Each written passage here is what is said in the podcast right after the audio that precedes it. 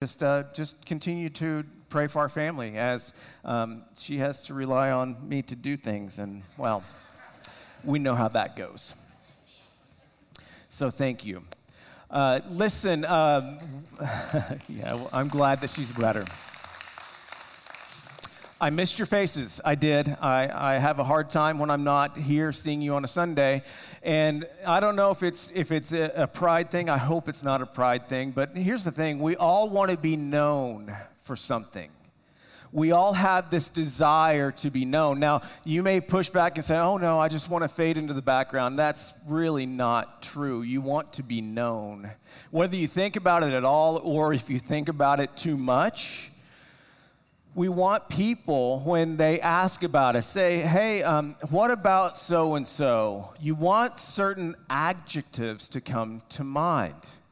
The adjectives that we want to come, uh, come to mind actually say a lot about us. They determine a lot about our, our thought process and the things that we do when we think. Some of us, those adjectives that we desire to be known by, come out online. It's what we say in that sphere about ourselves. Or for some of us, it's about the things that we hide, the things that we put another thing in front so that they don't see the other parts of us. Or it's the, the words that we, that we listen for, the things that offend us. And it definitely affects the way that we interact on social media. So, my question for you today is what do you want to be known for?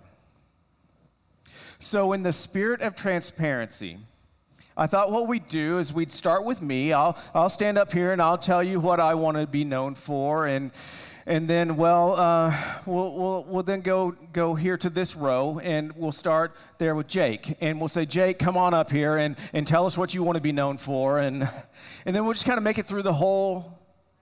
Of course, we're not going to do that. Right? We're not going to do that.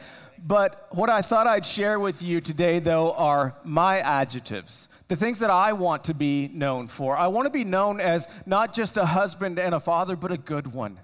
I want to be known by my family as, a, as someone who cares for them, who loves them, who is patient with them. I want to be known as a good husband and a good father.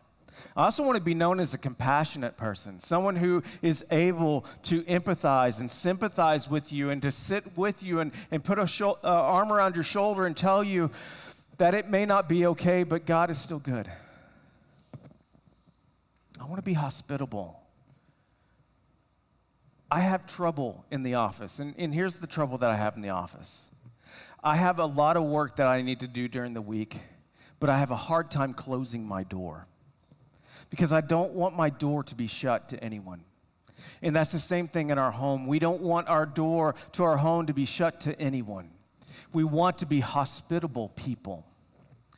And this last one is just one of these that comes at, uh, from doing what I do for as long as I've done it. I want to be a visionary. I want to be known as a visionary, one that sees something that no one else sees, that sees the good in someone that they aren't able to see, that sees the future for a church, for a group that they are unwilling or unable to see at the moment. I want to be known as somebody that strains for the kingdom here. So, what about you? If you were to write down on the notes section of your bulletin, what are those adjectives that I want to be known for? What are they? What do you do, though? When you have those adjectives, like you want to be a good spouse, what do you do when you don't measure up? That is, what do you do when your adjectives when you're not your adjectives. So, what do we do? well, we pretend. We pretend and we mislead and we cover it up and we make excuses about those adjectives that we just don't measure up to. In other words, we begin to manage our image. Now, some of you are like, listen, I don't have people. Nobody follows me. You know, I have like two people that follow me on Instagram, and I'm one of them, right? Uh, but the problem with managing our image is our image, if we are the ones managing it, if we just spend our time pouring into that, you know what that makes us? Imaginary people. If all you're doing is managing a facade in front of everybody else, then no one actually knows you. And so you are an imaginary person. And that's why when you wake up and you look in the mirror and you go, I don't even know who this person is, right? And that's the problem. There's a tension that builds when, when you are something on the out, inside that's not projected on the outside. When there's a tension there, when there's a disconnect, when there's a gap without meaning to, you become an imaginary person. Without meaning to, you become this imaginary person that no one really has an opportunity to know. Because when you're an imaginary person, it's impossible to be genuine. It's impossible for you to have a genuine relationship if all you're doing is managing the things that people see. It's impossible to have gen- a genuine friendship, to have absolute intimacy in a relationship, to have a genuine marriage. You can't have genuine relationships without being genuine. And you can't manage an image. You can't manage an image and have a huge gap between who you are and who people think you are. Now, I've done church ministry for long enough to know that this is probably the default to 80% of you in this room. You have something that you're hiding from everybody else. And you think this that if somebody actually knew me, they wouldn't like me.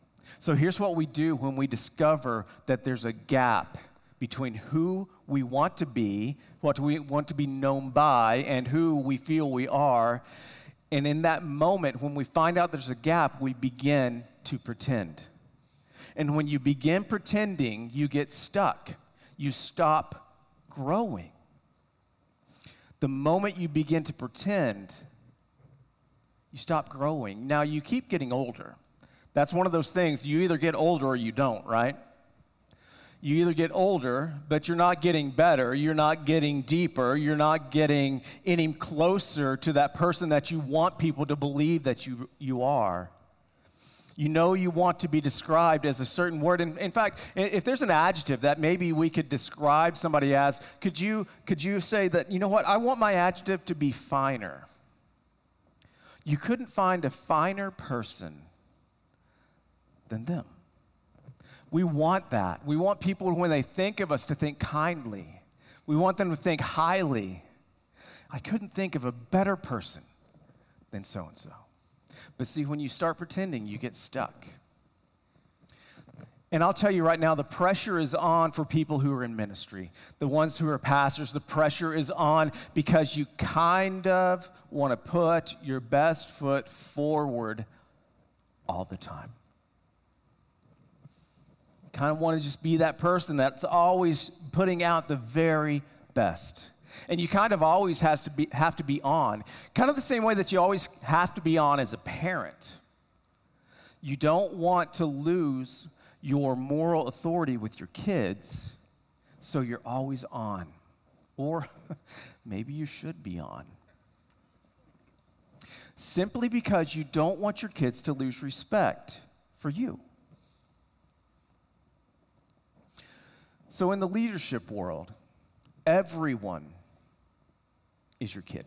In the church world, as a pastor, everyone's your kid, and you always want to be on. You don't want them to lose respect for you. So, you learn to be careful. And there's an immense pressure to pretend. But here's the rub to the degree that your lifestyle, to the degree that your marriage, to the degree that your faith goes off course from what you present of yourself, from what I present of myself, what, from what I speak about, to the degree that there's a gap between those things, there's a pressure then to pretend. But let me tell you, if, you're, if we're being honest, you actually want me to pretend because Well, what if it went this way? Hey, we're about to do a new series on self control. But before we start on this new series, I wanted to say thank you to the deacons for pulling me out of that fist fight last night. you don't want that. Or, hey, we're going to, to start a new series on making marriages work. But before we begin, listen, I, I just have to say this to Melanie. Melanie, I am so, so sorry and I'm so glad that you said you're going to give me another chance. if things are falling apart, you want me to pretend. Because there's an immense pressure when things are falling apart. And you know, you know the pressure. You know the pressure of maintaining an image. Some of you are doing it with your parents right now. And it doesn't matter if you're a teenager or you're 30 or 40 or 50 years old, you may be doing it with your parents right now. You have this image that you're trying to maintain. We all feel it. We feel it at work. We feel it when there's a pressure to, to produce, and we know that we don't have the skills to do it. It's pressure at home. When you want to be that family that sits down to dinner every single night, but you're just thankful to have lunch or dinner from a bag and say, pat the kids on their head as they go off to sleep at night. You may have that pressure at school. You have it in your mind that you have to make a certain grade and you have to be loved so much by this certain teacher. We feel pressure in all kinds of places. And most of us have gaps. We have gaps between the adjectives that we want to be known by and the ones that we use for ourselves. We have that gap between the people that we want to be and the people who we think we are. But here's the bottom line nobody really knows you better than you.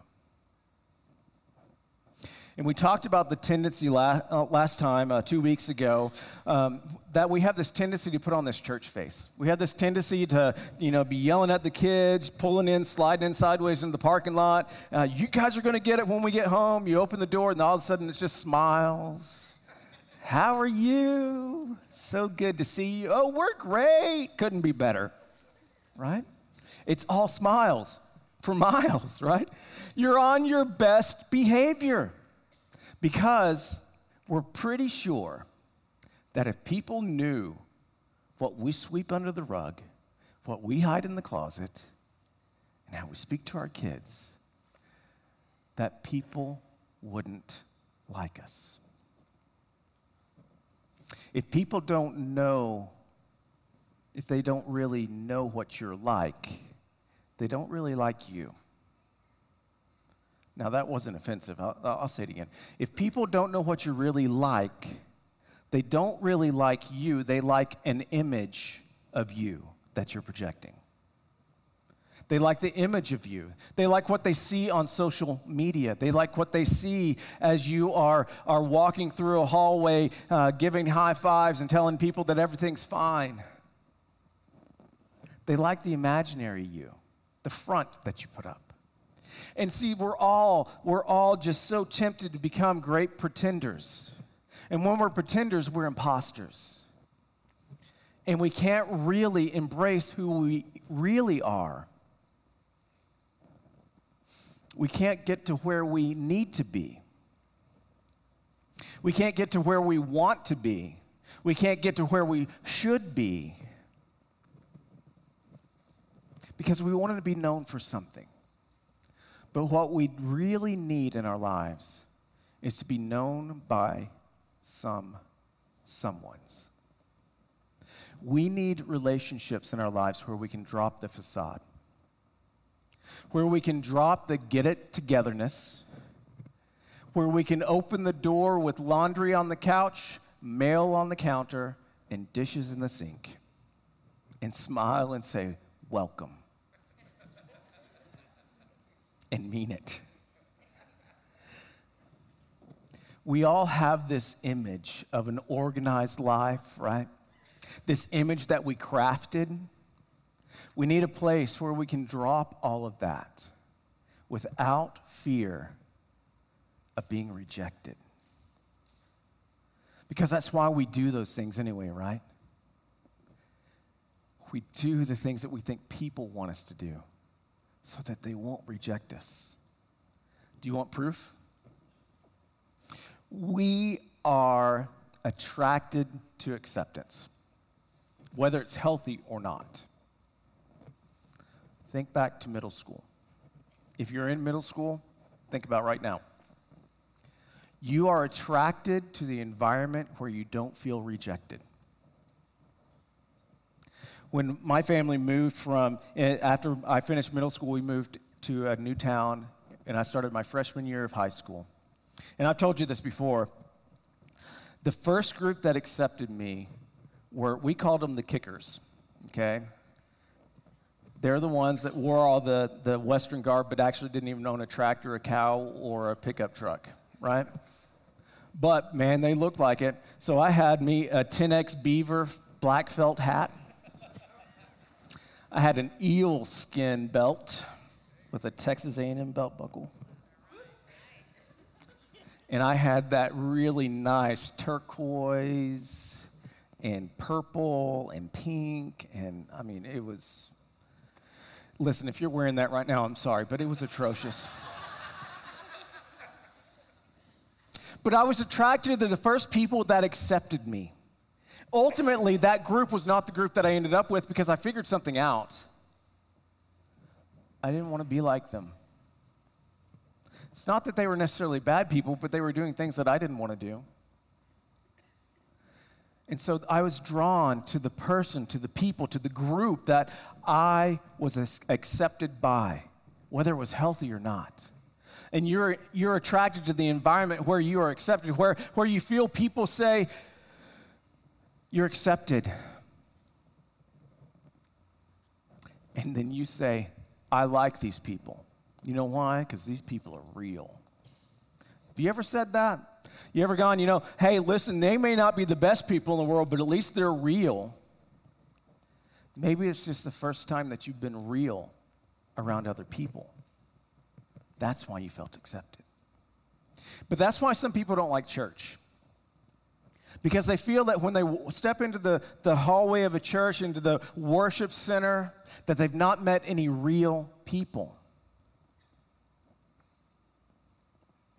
It may be true that other people accepted you. But there's a reality to you. They accepted you because you were real, maybe for the first time. But maybe there's something to that. Maybe there's something that, that about the people that you first are really real with are the ones that you enjoy being with. Because when you get real, you get known. And maybe you felt like that for the first time because you finally let somebody in. You finally let somebody see the real you. And when you find that group, when you find that circle of people, if it's the right group and they're going in the right direction, you can be you because they have your best interest in mind. It's a powerful concept that you were made to be in community. And now, for some of you, this may take a little bit of convincing, but this is the place that you should be. This is the place that you're supposed to be. Believe it or not, in this place, you're supposed to be real. You're supposed to be so real that it's transparent. The church was designed, is designed to be a place of reality, of truthfulness, of transparency. You may not, though, have had the best church experience. And that's why there's a tension. This is supposed to be the very place, the very place where you can experience being known, being really known. You want to know why that's true?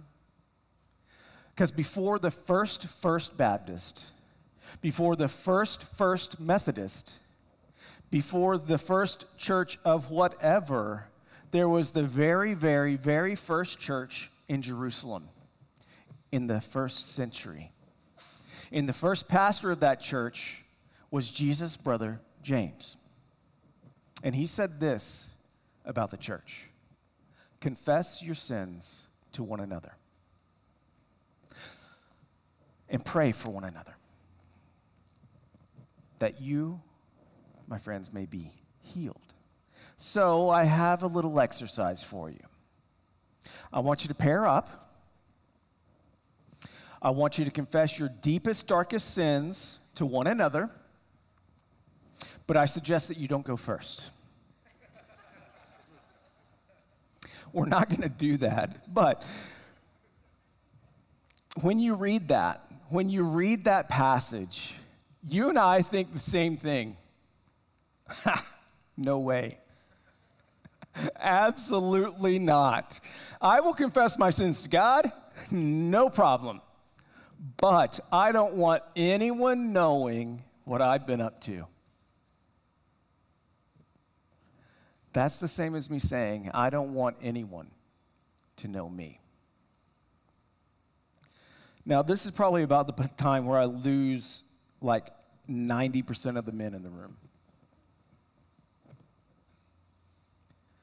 Because to be known, that means they'll actually know. They'll know what's inside me. They'll know what's going on in my marriage. They'll know what's going on in my friendships. They'll understand my video watching habits. Did you know? You know, say, I say that I don't want to be lonely, right?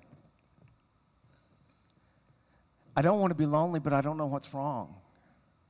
And you say that, and nobody knows you. Because there's a huge power in being known. Jesus says that this is what the church is for. The church is to confess your sins. The church is, is, is for you to confess your sins, to pray for one another based on what you know about each other so that you can be healed. There's power in confession, there's power in intercession. There's power when we gather together, when we bear one another's burdens. There's something on the inside that cannot happen until you're willing to do something on the outside. And we can't do that in here because the rows they impose, right? It's impossible to do in rows what you need to do in circles, and that's what the church is supposed to do. The writer of Hebrews said, Let us consider, let us consider how we may spur one another along toward love and good deeds, not giving up meeting together, as some are in the habit of doing, but encouraging one another and all the more as you see the day approaching. See, Christians are supposed to be about loving each other, about doing good. They're supposed to be about caring for one another. So, so the writer says, I want you to figure this out. I want you to figure out as a body, as a church, how to encourage and move each other along in this. I want you to learn how to be in one another's lives to such an extent that you prod that you encourage, that you enter into, that you push towards lives that are characterized by love and good deeds. Oh, and one more thing you have to get together. Because the Christian life is not a Lone Ranger thing. It's not a me and God are good, we don't need anybody else, because, you know, two's company, but three's a crowd. You need other people. The Apostle Paul said it this way Galatians chapter 6. Brothers and sisters, if someone is caught in sin, and that's if you know anyone, all of us, brothers and sisters, as everyone, if you know someone that is tangled up, caught up in sin, they have no way. They've been, they've been trapped in a snare. They have no way to get out on their own. If you notice someone is caught in sin, someone who needs a real friend, you who live by the Spirit should restore that person gently. Following Jesus means that you live by the Spirit. And the Spirit always moves us to bringing gentle restoration. But watch yourselves, or you too may be tempted. Be careful. Be careful as you find people that are caught and entangled in sin that you don't get caught in it too. Be careful. Don't go alone. Keep yourself from being entangled too. He says, carry one another's burdens. And in this, you will fulfill the law of Christ. So if I'm going to carry your burden, this is the hard part. I'm going to have to know what your burden is.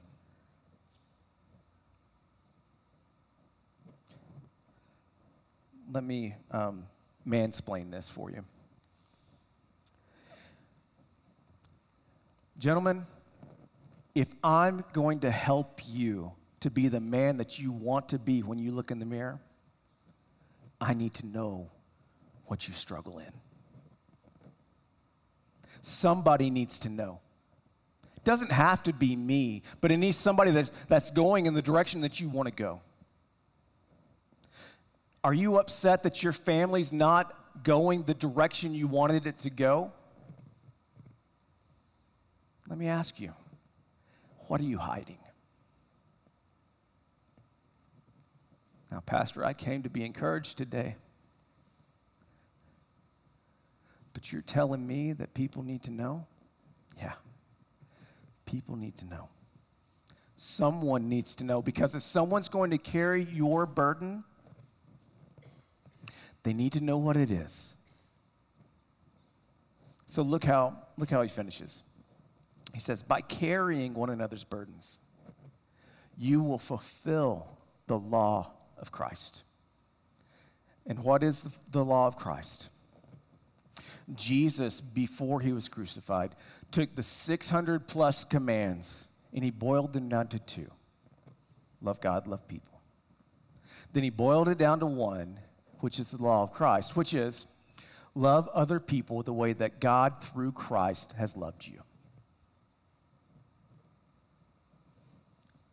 Paul said it this way accept the one whose faith is weak without quarreling over disputable matters. Love them the way that God, through Christ, loved you. Accept them even in their weakness. Accept one another. Then, just as Christ accepted you, in order to bring praise to God, accept one another as God, through Christ, accepted you, and this brings glory to God. As Christians, as brothers and sisters in Christ, our job, our directive is to learn how to accept one another the way that God, through Christ, accepted us. So there's a good question. Do you know why God accepted you just the way that you are? God accepted you just the way that you are so that He could transform you into who He wants you to be. He accepted you, not to leave you as you are, not to leave you in your sin, but to transform you. Because good parents, you know what they don't do? They don't just leave you behind. They love you and accept you, and they want their kids to grow. They want their kids to mature. Do you know?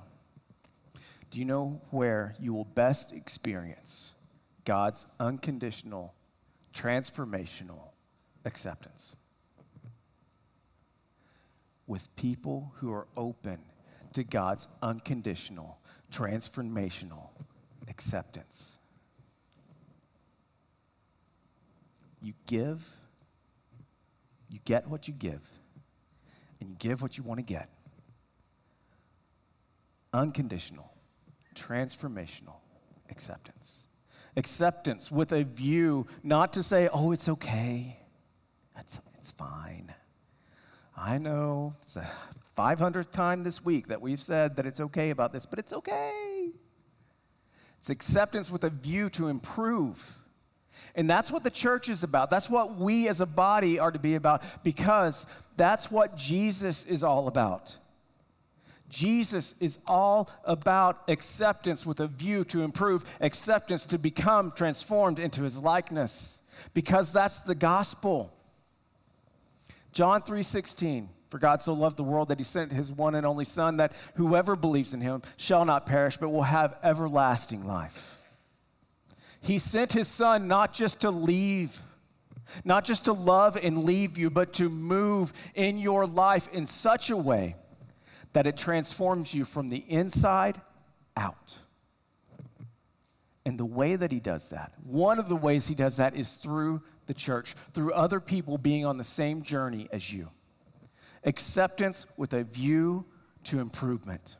And the place that this happens is in a circle. The place that this happens is in a small group where someone knows your burden.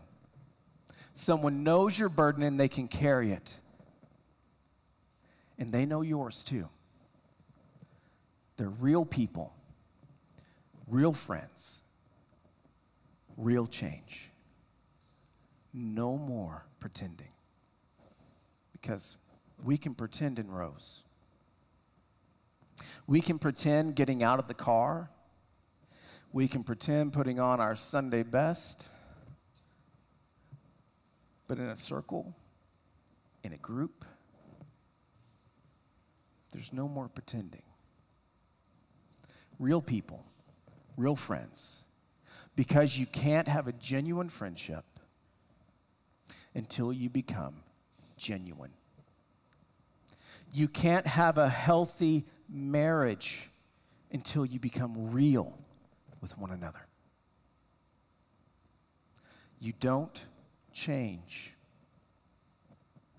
until you face where you are and you look at the gap between where you who you are and where you want to be. And that's the power of circles. That's the power of being in a church. Small groups, they're, be, they're beginning, they start tonight, and you can be a part of that. There's a QR code in your bulletin. But let me say this imaginary you Imaginary you does not have time to be in a group. Imaginary you has a hundred thousand excuses. But I know, I know the real you is dying for this. Truth be told, your marriage may be dying for this or for lack of this. Listen, you're a couple. And everybody thinks that you met at HEB because that's the story you decided to tell. But it wasn't really HEB. And the reason you got together wasn't just because he was cute or she smiled pretty. Someone needs to know that. Because if you hide in a story and you wonder why you struggle, if you hide in a, in a story and you wonder why stuff is going on, it's because nobody knows your real story. You need a place to tell it, you need people who will hear it and not reject you. You need a place where everybody sees the real you because everybody else gets to see the church face, the great neighbor, the cute little family, the ones that, you know, have that really nice car and they, they walk in the neighborhood in the evening and, you know, they got that little yippy dog, but that's okay. But, you know, they're just a cute, wrinkle free family. I bet they don't have trouble in the world. But what they don't know is you desperately need an iron. And that's why we want you to be in small groups to get some of this stuff ironed out. You may be the kind of person that everybody thinks that you have tons of friends. You don't have friends.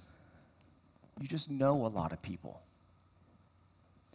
But culture is pushing up against you and it says, protect the image, protect the image, protect the image. That's why we do all of these things that we do. That's why we dress the way we do. That's why we, we talk the way we do. That's why we're in this profession versus that profession. That's why we, we walk in the room a certain way. That's why we position ourselves in this way. We protect our image. And that's what the culture tells us. But Jesus says, I want you to come out from behind all of that stuff I want you to come out in the open. Not with everyone, because you'll face criticism. But in my body, Jesus says, in my church, with my people, there's a safe place. If you will get real, Jesus will become more real to you than you've ever imagined. Jesus will become so much more vibrant